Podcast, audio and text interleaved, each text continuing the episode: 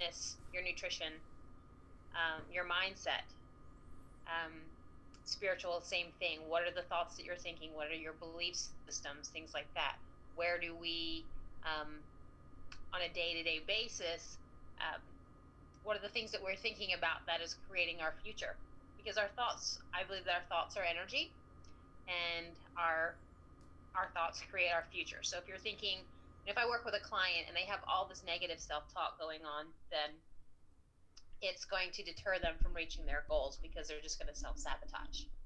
So, as a wellness coach, um, it's really learning to decipher, you know, figure out what people's goals are, and then coming up with a plan to help them achieve those goals. And it's kind of a roundabout answer, but it's very broad. Mhm. But as human beings, we're complex. So there's a lot of layers to kind of peel back to create a program or to, to get to the root of behaviors and think why we do what we do, right? So you're kind of a like a guide. Is that is that the kind of Yeah, pretty much. Yeah, Okay. that's a good way to put it. and So a guide of, you know, discovering what makes people tick, what their limiting beliefs are, and why are like if someone is out of shape and overweight and isn't exercising, what are the, what are their limiting beliefs or what are their thought patterns that are creating that lifestyle versus someone who always works out, always has motivation and you know what I mean and achieves their goals. So what are those two things? You know, what's the missing piece and how can I help them?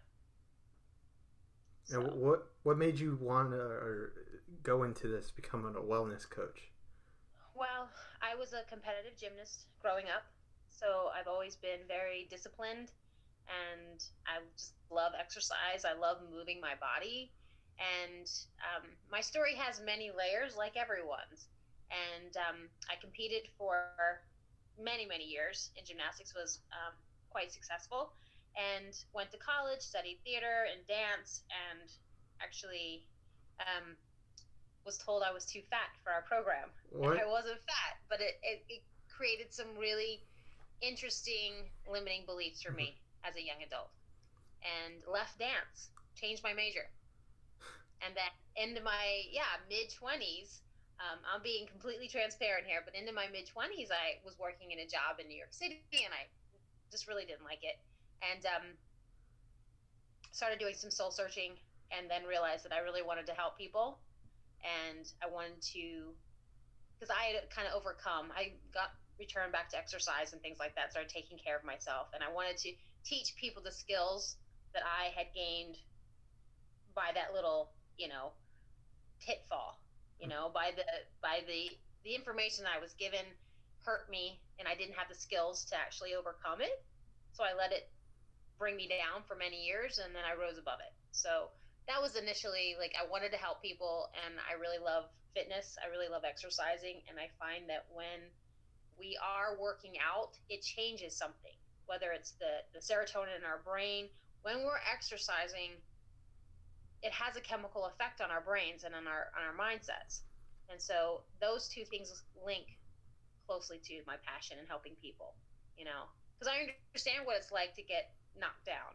You know, I understand what it's like to not feel good about yourself. So mm-hmm. that's my driving force and it's been a continuation of i went back to school got my degree in exercise physiology and then have just added on yoga and pilates and then nutrition thai massage you know and i'm getting my doctorate now in metaphysical sciences. So it's been this continual growth and evolution you know, of myself and of my career it sounds awesome. Uh, but what Yeah. I was wondering, so uh, like I love yoga. I really do like it. I, I did hot yoga for like twelve weeks. It was like three, four times a week, and fantastic and I, I loved it. And but I I- don't understand the difference between yoga and Pilates. Like, is there are they aren't they the same kind of thing? No, they're not. Well, yoga is a 6,000 year old practice Mhm. that uh, there's what we do typically here in the West is we do the asanas, which is only one limb of the yoga practice. There are actually eight limbs. And so the asana, which is what we've now converted into a form of exercise, Mhm. was really created so that these, you know, rishis could move their bodies, prepare their bodies to then sit in meditation for hours and hours. That's what the postures were originally created for to help heal the body so then you could sit and commune with your God. Um, but we've taken it into and turned it into this form of exercise, which is fabulous because it, it's wonderful for the body and there's so many healing qualities in it. But that is only one small aspect. Okay. Mhm. And I'm not going to get into all the other limbs, but Pilates is an exercise based movement. Um, it was created by Joseph Pilates during World War II. A lot of the, the uh, soldiers were getting injured, and he created a system while soldiers were laying in their hospital beds with different pulleys and things so that these soldiers could actually heal their bodies with different movements. So that was the birth of Pilates um, with different apparatus and things like that. So that's where that came from. But it's also to strengthen the core and align the muscles and, you know, working with the breath. So we've got something from World War II and then we've got something, you know, from before Christ. Oh my So- gosh, I, I did not know that. That was very that's very informative because Yeah, they're very, very different. Yeah. because Yeah. I guess I had the misconception of it. They they were the same thing or kind of the same thing, just different names. Right. Not if you truly. I call myself a yogi, so or yogini. So I, if you look at the real practice of yoga, it, it's a way of life Mhm. because it involves with you know different spiritual beliefs as well as you know non-harming, not harming anything, living in compassion. A lot of the same principles of Christianity and most other faiths. You know, so but that's the root of of yoga. Um, yeah, and the asana is just one small, tiny little practice. And what what made you decide to like get into yoga and all that other? Because you're an instru- instructor, from what I understand. I'm sorry. You're an instructor in both of those. I am. Okay. I am. And so I, from being a competitive gymnast, uh, my spine is actually bent pretty severely. And so I live with chronic pain. But one thing that keeps me Mhm. upright and strong is yoga and keeping my core strong. So that was, I started practicing yoga right after college and then just kind of did it for years just for my own well being. And then decided, you know, I really, I actually became an instructor because I was drawn to the spiritual aspect of it. Um, and I had a yoga studio for a while too, and I just, you know, I really loved teaching the principles because I'm classically trained in yoga. I, you know, I, I taught all eight limbs, not just the asana. Okay. So, Eight limbs. I, okay, I, I didn't know. I didn't know any of that so because. look it up. There's a really great book called Pantanjali's. Okay. Um, um, oh my goodness, I just forgot it. Patanjali is the the author. He he wrote all the what the Yoga Sutras. That's it, the Yoga Sutras. Um, but that will give you a better understanding of yoga. Yeah, I didn't know there was a yoga whole means union. a whole background to this and a story to all, how how this all came to be, and you know that's. I, I never thought The of it that way. I just thought of it like a recreational, different type of exercise that really helps with and the. unfortunately, and you know, and that's what how I think a lot of people are. They do view it that way, and there, that's wonderful. It's wonderful that people are getting the benefits of both practices, but if you look at both of their origins, it's rooted in a lot bigger cause. You know, even what Joseph Pilates did for, um, you know, the people in the hospital and helping the soldiers regain mobility and the ability to walk. You know, this is before we have, you know, modern uh, medical expertise that we have now. It's more. It's more. What is it? I forget the word. Uh, holistic, kind of, right? Is that? It's it's more of a Yeah, just absolutely. just fi- finding a way of, of you know not having to do surgery or uh, you know just trying to do it without having a necessarily a doctor or someone you know fixing something because I, I feel like uh, like whenever you do it it feels like you're my body just feels less tense. I guess like I don't I don't have that pressure or that pain. I don't know. I think it's interesting Do you have physical pain? Well, I've uh yes, once in a, like especially in my knees, I used to have it a lot, and then it's it stopped when I started doing it, and now I just do like uh hanging exercises. So I'll, I'll just hang, and that that it, feels like my whole body just stretches out, and then I do that for thirty seconds, then I take fifteen seconds, then uh, I do that like four or five times, and that helps with any. I don't have any pain at all. Okay, so you're creating a sense of traction Uh huh. by hanging. Yeah. But I would recommend that's wonderful that that gives you relief, but I would recommend strengthening the muscles around your spine or in, around the, you know, if it's a knee issue, then strengthening the muscles above and below the joint so that, you know, preventatively it's not going to get any worse. Because if you're just hanging, that may, it's like putting a band aid on something. You're not actually getting to the root cause of it and then healing it.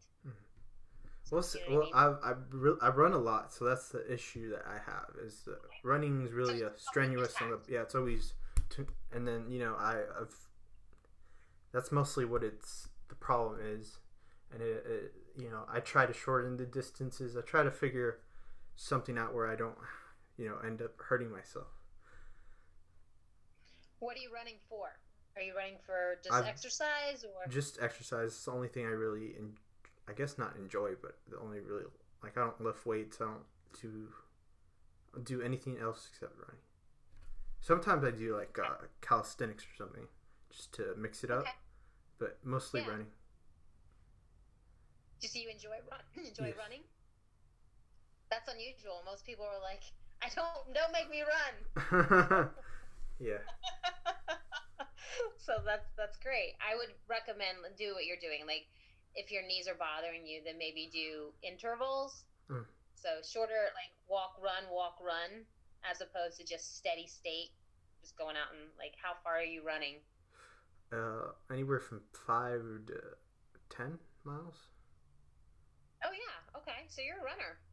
Yeah, but I don't, I Um, don't, I don't get into. I have friends that run twenties, I 50, 100. I'm like, I'm, I'm don't, I'm not interested in running distances that don't sound like sounds like you're running from city to city. So I just avoid those. Okay, well, a 10 mile run is a decent run. That's almost a half marathon. Mhm. Yes, So- but I try to shorten them. Just Okay. keep them because I feel like you get so much impact, especially if you can't don't run on like different surfaces. Really change the way you you feel. I think it more like kind of sand is so much better than you know running on concrete. Than you know I feel like there's major differences in that. Well, sand is pretty hard. I, Sand is pretty intense to run on. I like the sand Yeah. better because it, I feel like it's well, it's pushing me back, but it's also I feel like it's not hurting as much. It is more uh, intense, I would say. Absolutely. It's much more challenging for your body. You know, anytime you're running on any kind of uneven surface, then there, there's different biomechanics that are required. So it's, you know, it's definitely more conditioning for your body, your feet, your ankles, your stability. Okay. I also want to talk about nutrition with you because I, uh, what, what, what are your thoughts on nutrition? Like, what do you think? I mean, there's so much stuff out there. There's paleo. There's you know this and that, and you know vegetarian and uh, vegan, and you know what? What are your thoughts on that? Your opinion, or So my beginning of my nutrition training actually started was rooted in yoga Mhm. because along with the practice of yoga, uh, there's a practice of Ayurveda. Ayurveda is one of the oldest forms of medicine, and so in Ayurveda they use herbs and plants and everything is food to heal the body. Okay, so that's the first natural form of medicine. Okay, and so my root nutrition comes from Ayurveda. And so a lot of my beliefs, when you say that that's such a broad thing, I believe that it's important that people find what's what works for them.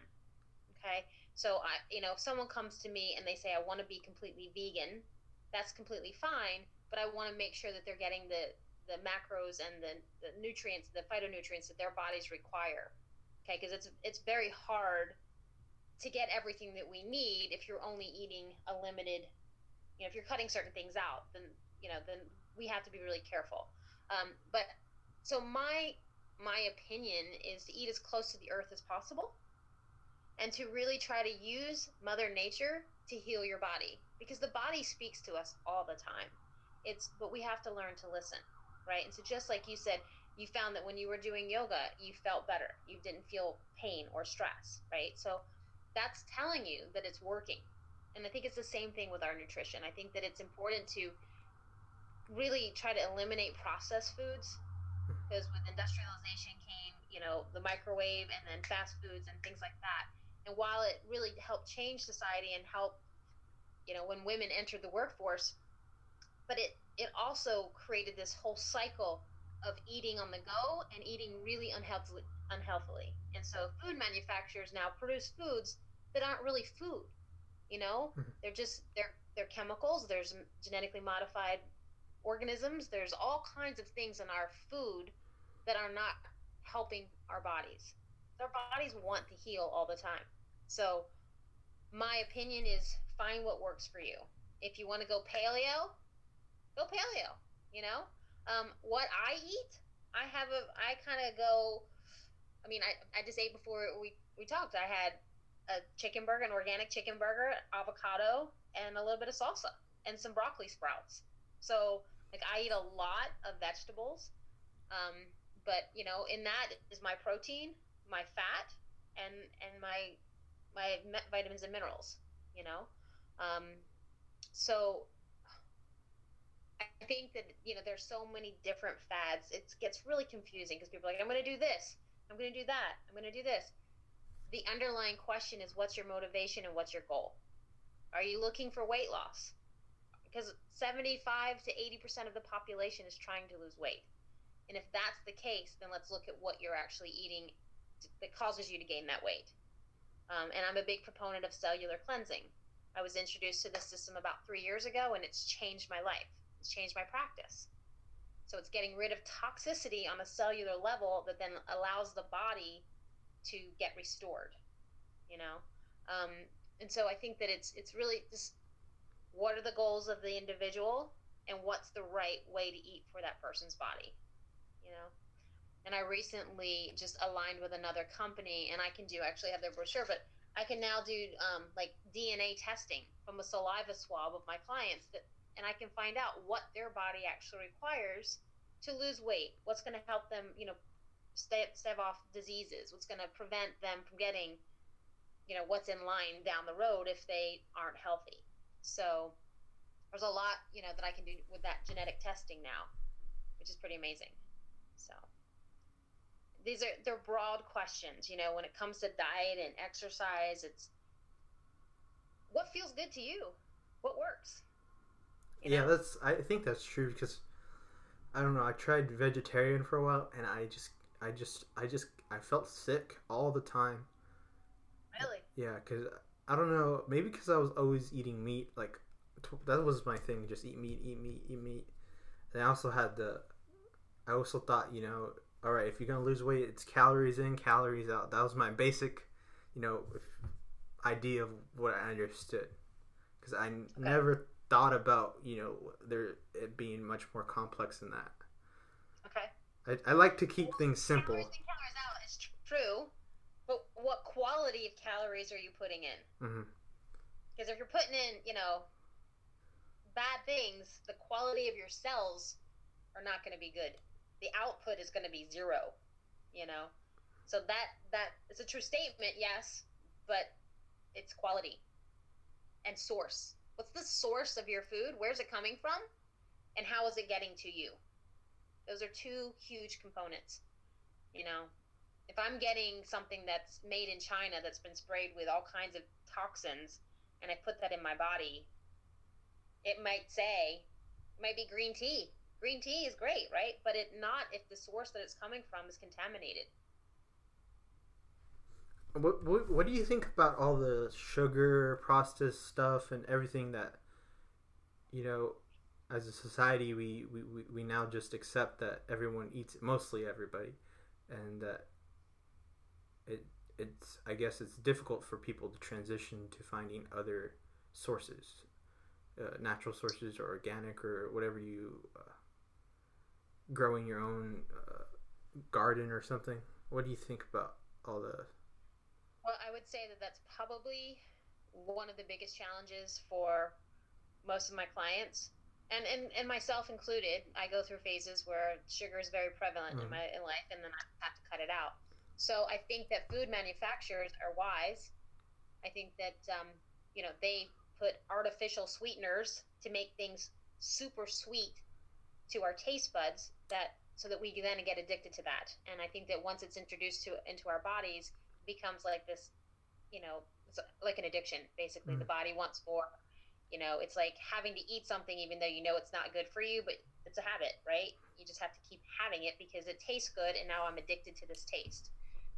So there's that's a again a multi-layered um, question. Um, I think that the way to eliminate it, and and I don't think that processed food and sugary foods should be in our diet. I hmm. think that they're hazardous for us. Okay, but it's a way of life, right? No one's going to be perfect all the time. We're human, right? So I think it's a matter of not it beca- not allowing it to become habitual, and then recognizing when it is, and then doing a detox to get off of it. Um, I myself just did a two day cleanse last week, and so like I'm feeling awesome now because I've kind of reset my body.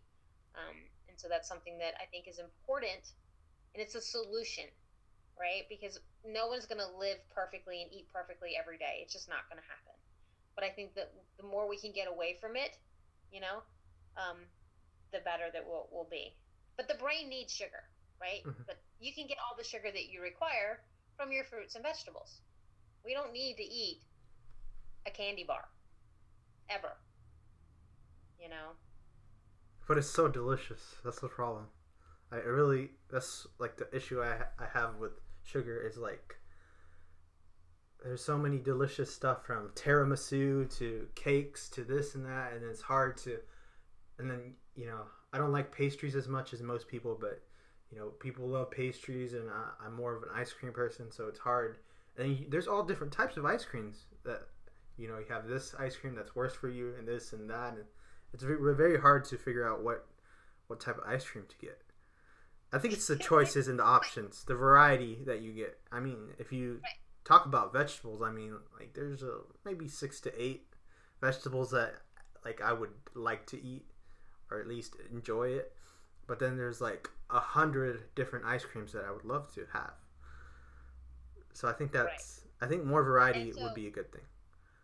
Yeah, so like and and food manufacturers know this, right? So mm-hmm. they create all of this stuff, shelves and shelves and shelves full of it. And then parents give it to their kids. Mm. You know, like he's a child, like it's okay. He should have this when he's little. And I I when a parent says that to me or I hear that, I'm like I challenge it because it's wrong. I, I just don't think that that should be the way that just because they're a kid that you can have this. But mm. yeah, you got to pick your poison. You know, it's like I think it's okay to have it every once in a while, but I think if it's something that you're having weekly, daily, then it's gonna it's gonna show up later. You know, there's a great saying that like what we eat in private shows up in public. Mm-hmm. You know, like you can't get away. You can't run from your fork. You can't out exercise your diet. You know, what we put in our bodies is creating ourselves. Our food is everything. It has to do with our brain health, our mental clarity, how our bodies function, elimination, you know, all of those things, you know, are come down to what we put in our bodies. And what do you think about all these? Like you were talking about kids, uh, you know, schools and nutrition in schools, because I feel that you know it hasn't really. I mean, some areas have really good, I guess, uh, nutrition, nutritional diets for their students. You know, how do you think we can kind of like uh, transition to uh, you know having more, not more options, but you know uh, towards better nutrition for you know elementary, middle school, high school, and even college because there's a lot of stuff. Like I think it's taking personal responsibility. Mm-hmm. I think it's you know parents making sure that their kids have a healthy lunch and not relying on the schools. Although, because when it come when you're, you're handing over anything to another authority, it's going to Mm. come down to money. I, mean, that's our our entire our world is run on that, right? Yeah. So whether it's food manufacturers, everything comes down to money, and so I think it's taking personal responsibility for you for your child's health and to make sure that they have the adequate nutrition. We can rally all we want to get you know processed foods and junk foods out of the school, but there still has to be a sense of personal responsibility. You know, give your kid an apple or some grapes. And I was that kid you know, that I brought my lunchbox and I had homemade yogurt that my mom literally made with the strawberries from our garden, Yeah. and I got picked on. But you know what? I mean, it's interesting to look back. I'm like, I grew up on a farm in South Carolina, and we grew a lot of our our food, and I didn't know any different. Mm. You know, I was a kid with the natural peanut butter that was like Then- before natural peanut butter was even known. I was like, why is this? You know, I'm like crunching it, and you know, my friends would had like you know Jif or whatever that's all sugar, you know, Uh-huh. sweetened with you know corn syrup, and yeah, Yeah. I was that kid. the one with the lunchbox. I used. uh, those. That's hilarious. It's it's interesting, you know, that now this is what I do, you know. Yes. But my mom planted that seed a long time ago. She, she, and my father, they wanted to live off the earth. They saw the importance of having a garden. You know, So, and now it seems like, you know, I've been doing this for a long time. A lot of people, and this is where paleo is, right? A lot of people are now coming back to that farm to table hmm idea, you know, um, and realizing that that's what we, that's the way that we need to eat. Nature gives us everything that we require. We don't need processed foods. And so it's just a way. Get get it. I'm sorry. to like uh, Well, think there's a lot of people here on this planet, so there's Yes. you know processed foods feeds a lot more people than growing. I mean, that's the issue is our population and our size.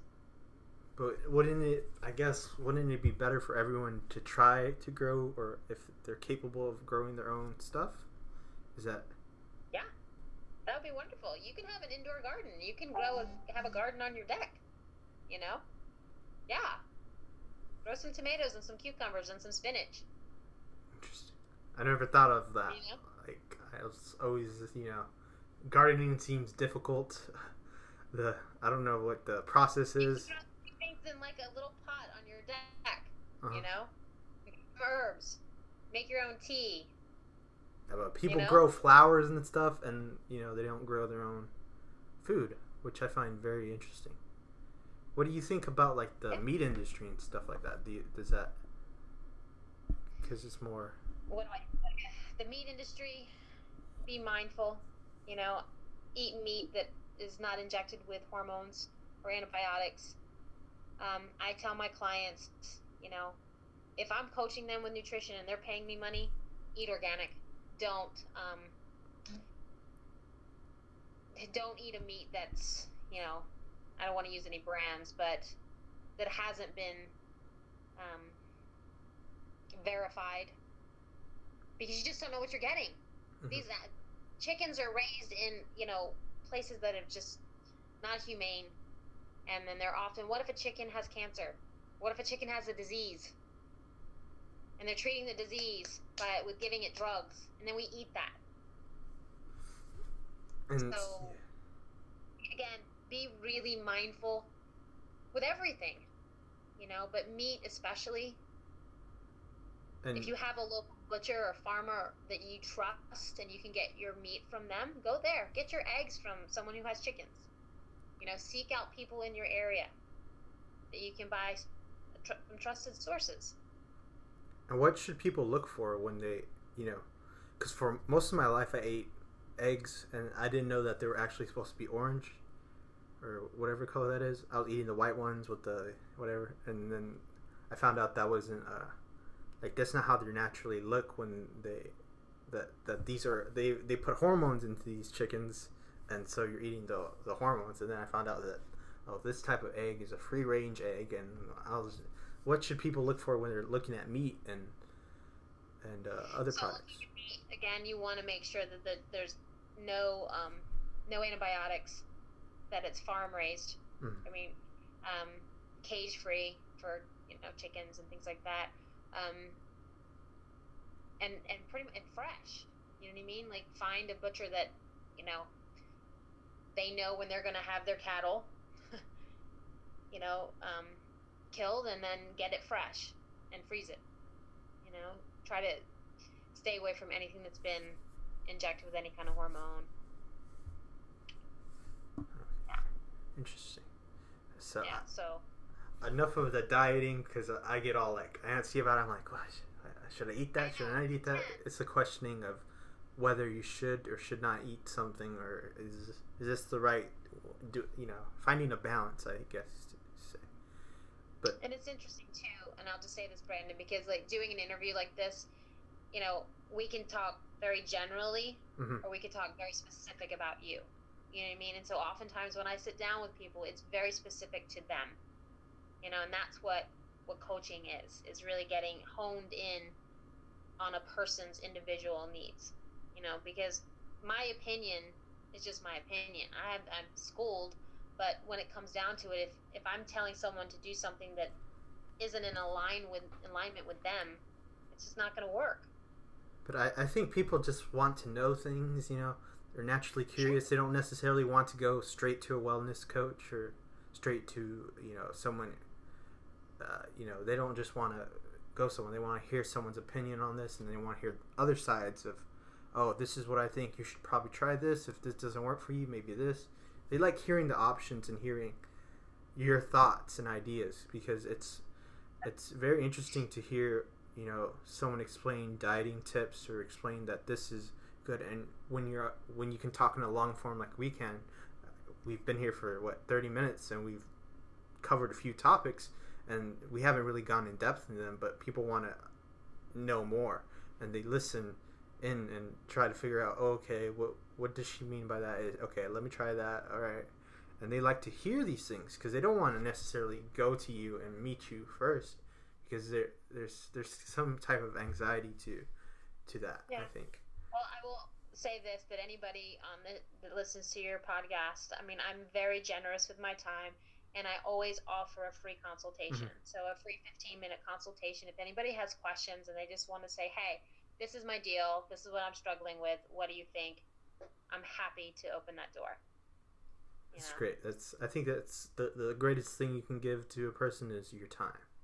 It's one Absolutely. of you know Absolutely. And I and I've always designed my entire business on the fact that I like I never want anyone's health to be limited to their funding. So if Mhm. someone has an issue with, you know, money and you know, and I never want I, I work on a sliding scale. That's what I'm Mhm. trying to say. Is I always try to fit the needs of people. Um, because I just, you know, I wouldn't want anyone to turn me away if I needed help. So, yeah. I feel like lots of people have been uh, turned down or denied that you know they can't have access to this or that. So I feel that you know you giving information out for, for free uh, is uh, such a great thing because you know um, most now everything's on the web and you get everything through that.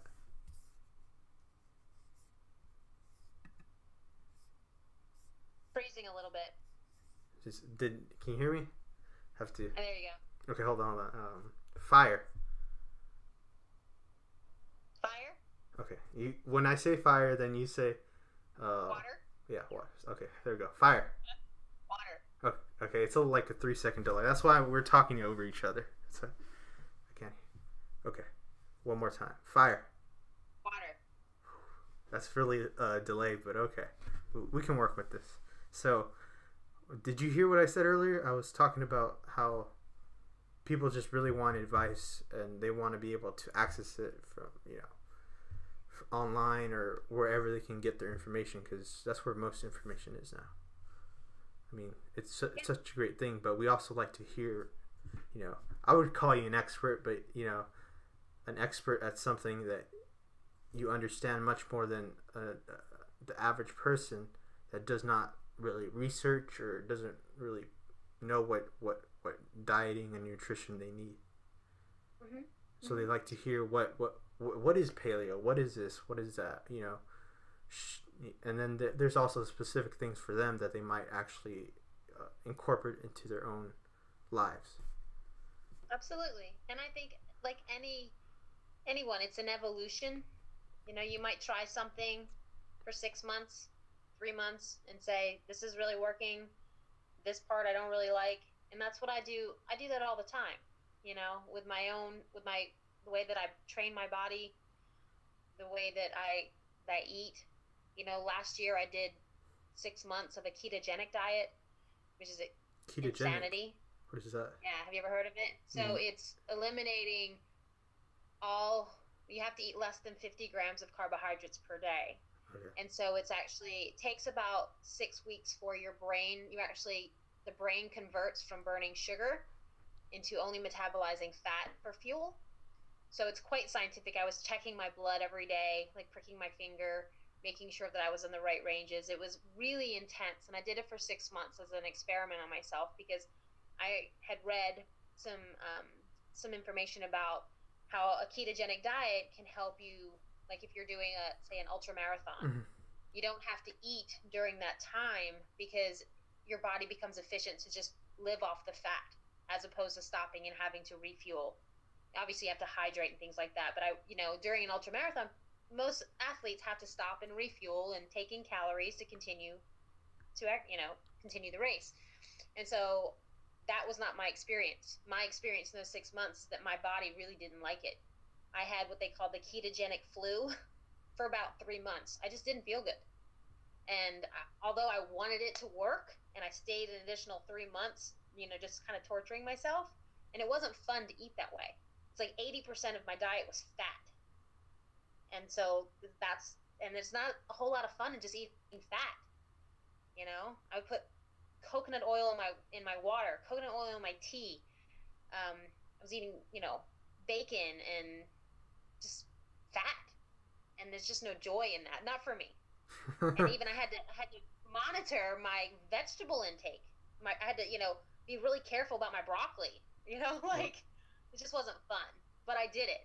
You know, so I think that like that's a whole nother way. My point is like, do find what works for you. Mm-hmm. You know, because there's so many different things. But I think the the key though are eating clean, you know, organic food. Mm-hmm. And organic, I mean, that grows on the earth. Because sometimes the stamp of being organic may not be that great either. You know, you want to look for that for your vegetables and things like that, but sometimes that's not just, you know, all that's needed. So I never is that a new new fab or whatever you call it ketogenic diet because I've never heard of ketogenic.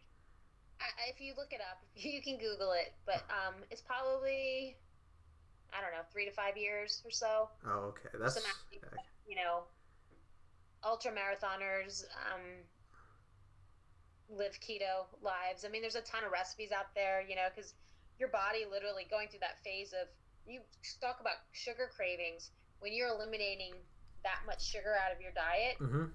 You know, you can get wonky. You can get a little lightheaded. Lots of things happen because you're you're changing your brain from using carbohydrates to now like it has to metabolize fat. It's a whole new chemistry. So, and most people, I would say, aren't going to be disciplined to prick their finger every day and check their levels and make sure, you know, and, and, and have to watch literally every single thing that I ate. So. What do you think about like fasting and intermediate fasting and all those different types of. I love it. Yeah, that's what my cleanse that I did last week. It's two days of intermittent fasting I use a system, the nutritional cleansing system, where although I'm not eating food, my body is given nutrients through a supple- supplementation mm-hmm. um, throughout the day. So um, my body isn't digesting, but I'm getting all the benefits of the intermittent fasting. So, and my cells are being cleansed at the same time. So, lots of boost in human growth hormone, you know, so many things, so many things. What What do you think the biggest problem is with you know people changing their diets? Like, because of course, there most people are addicted to sugar or uh, or uh, you know some some other things. So how do you how do you transition someone from one diet to a, a totally new diet? It's done gradually. Mhm. And remember at the beginning of the conversation, I said mindset. It's really about helping people get into the mindset and then holding them accountable to their own goals. And so if you're, a lot of it can come from our family because families create an environment around food. Some families eat all the time, some families punish people for eating. And so it's what are your beliefs about food? Therefore, what are your emotions around food? Because the emotional tie, that's what drives every human being, is are our emotions. Every decision, I don't care what you think, is it's it, every decision we make is tied to an emotion. I go to that sugary cake because it's instant gratification, but probably because I'm not feeling so great about myself. It's tied to some kind of emotion. Right? So how I get people to change is with compassion and and uh, sometimes you know I, I can be a hard coach I have to say sometimes I'm a little I'm working on being a little bit more gentle but you know um, it's it's finding what what really um, is holding someone back right to that belief system around food Okay, and I was so. You are you used to working with people who eat uh, a lot, or people who eat like uh, very little? Because I've had that issue where you know I, I knew someone that ate didn't eat at all, like would eat like maybe one thing throughout the day, an apple, say an apple, or you know, at one point they were bulimic, they were puking everything out and not eating, and I was like, okay, why don't you like I would put I would say, hey, eat this, you'll feel better once you eat more. Start like slowly doing it. I don't know how you handle that actually. So how how would you yeah. handle? So in my profession, if I'm interviewing someone or you know talking to someone and there's a obvious signs of uh, an eating disorder, hmm then I can refer them. I have agencies that I work with, so I can refer them if it's something that's out of my scope of practice. Um, I have worked with anorexics and bulimics. I've been brought in by families to help, you know, help a child, a teenager, you know, um, and I and I, I educate. I educate about the importance of nutrition. You know, I've gone through pantries and said, okay, this is not a safe food, but it's it's a it's a information gathering process to find out what the triggers are. But I'm not a psychiatrist. You know what I mean? I'm not Mhm. a therapist. Oftentimes, it's referring to find out because it's a it's a that's a disease, quite honestly, and it needs to be addressed by professionals who understand um, the psyche behind it. You know, the psychological effects around that. So, um, again, it's tied to our our our identities, our emotions, things like that. So it's the same thing with someone who overeats. And they're probably searching for, you know, to feel better, and food is their drug of choice. Right. So it's it's really about what's the gentle way of, of finding out what's making that person overeat, and then getting to that root cause. You know, and if we can heal that root cause, then the overeating is going to drop away because they're going to feel whole within themselves. And it's the same thing. If a person's starving themselves, they probably don't feel worthy or loved. What what are like the dangers of you know uh, not not not but uh, you know just not getting enough nutrition. Because you know we you know you're supposed to have uh, vitamins, especially vitamins. I'm very supplements and stuff anything like that i feel like i just don't know enough or you know maybe i just don't know what i'm looking for. So how does someone you know find out what they need? I mean there's always a chart or something. I used to follow the pyramid chart and then i was like that's not real is it and then i found out that's not uh, what you're It's supposed not to have accurate. yeah It's really not accurate. Um, I mean, there are guidelines. You know, you want to make sure you have balanced macronutrients and Mhm. micronutrients. Macronutrients being your your proteins, your fats, your carbs, and your micronutrients being your vitamins and minerals. Okay, so there's a guideline. Um, with the effects of not eating. Um, was that your question? Yes. Like the dangers Okay. of not having The those dangers? nutrients. quite honestly. So what happens if someone is not eating? Are you talking about like an anorexic or just someone who isn't getting what they require? Yeah, nutrition. Yeah, basically someone who's not getting the nutrition they need. So say Okay. someone who just eats one thing that doesn't, they never change their diet from that, and they're not getting all these other nutrients they need. So typically, things are going to start to show up over time. Um, it could be a simple thing like, oh, my my joints ache, right? Um, so there could be an inflammatory response. The body is going to eventually say, hey, there's a problem. Um, you know, now, right now, in I know every medical doctor now tests for vitamin D levels. Well, you know, 20 years ago, we weren't testing for vitamin D. Now everybody is deficient in vitamin D because Mhm. we're just not getting outside very much. And so things are going to start to show up.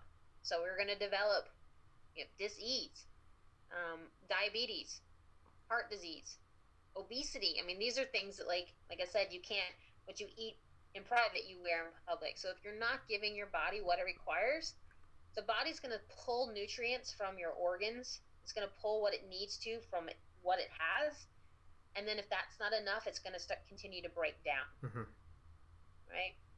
So even dehydration by not drinking enough water every day, and this is something that I, I think that's a big issue. about in my Yes. all the time. Dehydration is so important. Our bodies are 70 to 75 percent water, and if you're not giving yourself at least the minimum of 64 ounces a day, you're going to start to develop some issues, and it's and it's on a cellular level. So that eight eight ounce that they recommend, eight glasses, eight eight eight ounce glasses, is the minimum that we should be drinking. I have most of my clients drink a gallon of water a day. Mhm. People are like a gallon. I'm like, no, then your cells are hydrated. You're going to eliminate what you don't need. Um, hydration is huge, you know. So lots of bad things start to happen if you Mhm. don't nourish yourself properly. Again, going back to what I said previously, is nutrition is the foundation of our of our of our health. You know, it, of everything, how our bodies function. What are you putting in? For the longest time, I didn't know that, you know, water was such an important thing. I knew you had to drink water, but I didn't know how much. You know, for a long time, I only drank like maybe like uh, 12 ounces a day. So then you, I guess I, I, I naturally knew that my body wasn't feeling good because I didn't drink enough water. So I started, you know, 24, two, drink two, two, uh, you know, 24 ounces of water. And then I was like, okay, is this like, if I felt better. Uh, what do you think about like? Have you worked with like athletes that do like weight cutting, and uh, Mhm. you know how do you help them through that process of weight cutting? Because I think that's a big issue, especially with sports. Well, in I mean, weight cutting is typically wrestling and boxing. You know, um, I don't work with a lot of those athletes. I I would advise them to do it in a safe way, not the way that it was done 40 years ago. Um, I had a cousin who was a wrestler, and he used to starve himself and do insane things, um, dehydrate. I think that there are better ways, safer ways to do it. The nutritional line that I utilize personally, I would probably have them use that and lean out in a safe way, intermittent fasting, things like that, as opposed to starvation and overexertion. You know, even dehydration, you're you're, you're lacking electrolytes, all these things that really the, the brain needs, Mhm. even sodium. You can die if you don't have enough sodium. You can go into cardiac arrest. And so, drastic measures, you know, um, maybe it's not going to happen all the time, but you'll hear stories where someone is, you know, may die or get really sick from that. So, um, I would say work with a coach who knows what they're doing, and do it in a safe way that doesn't have to be so brutal on the body. And that carries over to even like bodybuilding, Mhm. um, bodybuilding and leaning out for shows and things like that. Twenty years ago was, you know, way different than it is now. Um, in my eyes, I you know the old school way was torturous, and now there's a simpler, easier, softer way to do that. And like, is there a point where you know there, you know, bodybuilding is one of those ones I find very interesting because I feel like it's kind of not not necessarily a disease. I feel like there it is kind of like kind of like a disease where they're just obsessed with you know trying to get stronger faster and uh, what whatever and like isn't does is, at, at some point isn't there like diminishing returns on like you trying to get bigger and stronger and where your body just is going to collapse or is that or can you just keep doing that if they're if they're doing it properly Mhm. then yeah but most competitors if it's someone who's competing they don't stay at competition you know body fat percentages year round they only do that for the three to six months, and then they go back up to a normal, healthy body fat percentage. Um, otherwise, it's going to start to tax the heart. It's going to start to tax the body, um, and plus, it's just not fun to starve. So, um, you know, prepping for a show can be very, very intense, and you're hungry often. I've done it, so it's um, if it's done safely, then you know, but you're not going to stay that way year round. Um, but some extremes, you know, can can really do a lot of damage, you know. Um, and then you take into factor a lot of people are using highly processed um, supplementation. So maybe they're not using steroids, but they might be using a, a whole combination of things that there's no testing done on them. And they're just loading themselves with supplementation. I see it all the time, guys, and I don't know what they're drinking. I don't even want to, you know, I'm scared to ask because it could just be this combination of just like toxic garbage going into their bodies, and um, it's it's you know, there, there's no um, there's no regulation Mhm. on any of those those kind of products. So I know I'm kind of going off, but um, yeah i find those having a coach. Yeah, yeah, yeah. Because I always find that you know, try this protein, try that protein, try this. You know, then you know, uh, you know, someone's on, you know, t- t- uh, testosterone replacement therapy. I'm like, what is that? You know, like okay, so that brings up your testosterone up, and it gives you these benefits of being stronger. But then doesn't that me- like I always like uh, questioned like doesn't that mess up your system when it comes back naturally?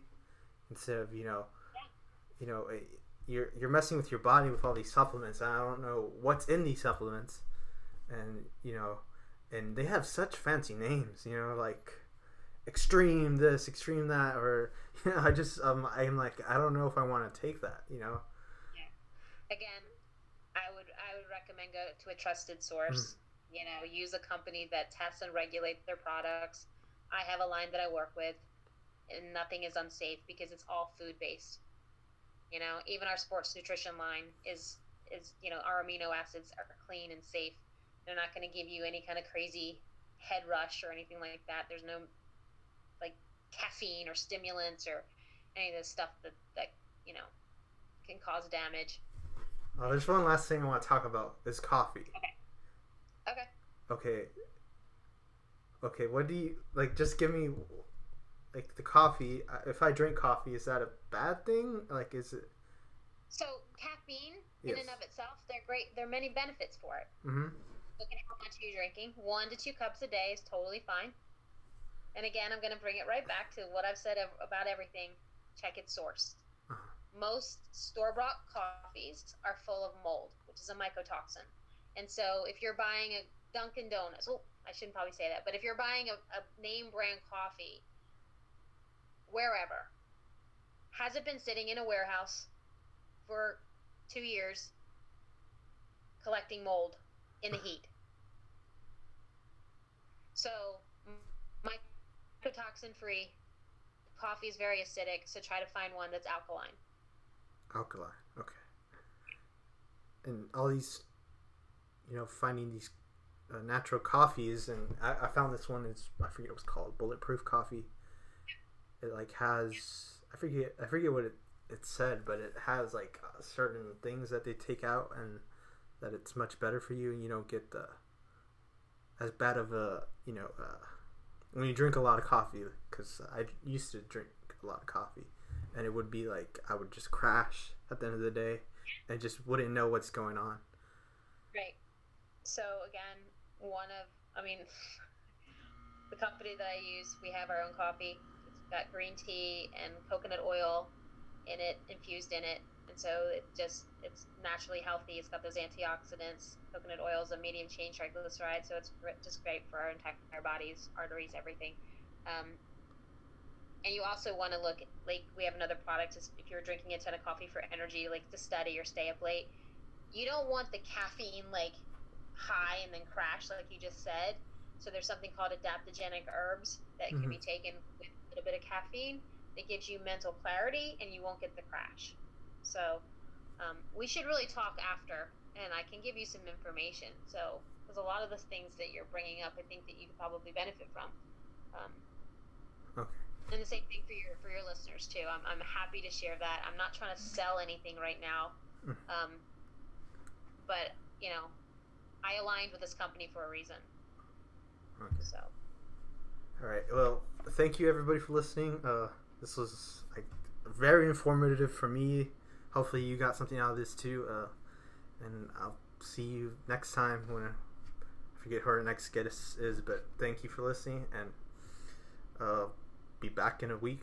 Bye.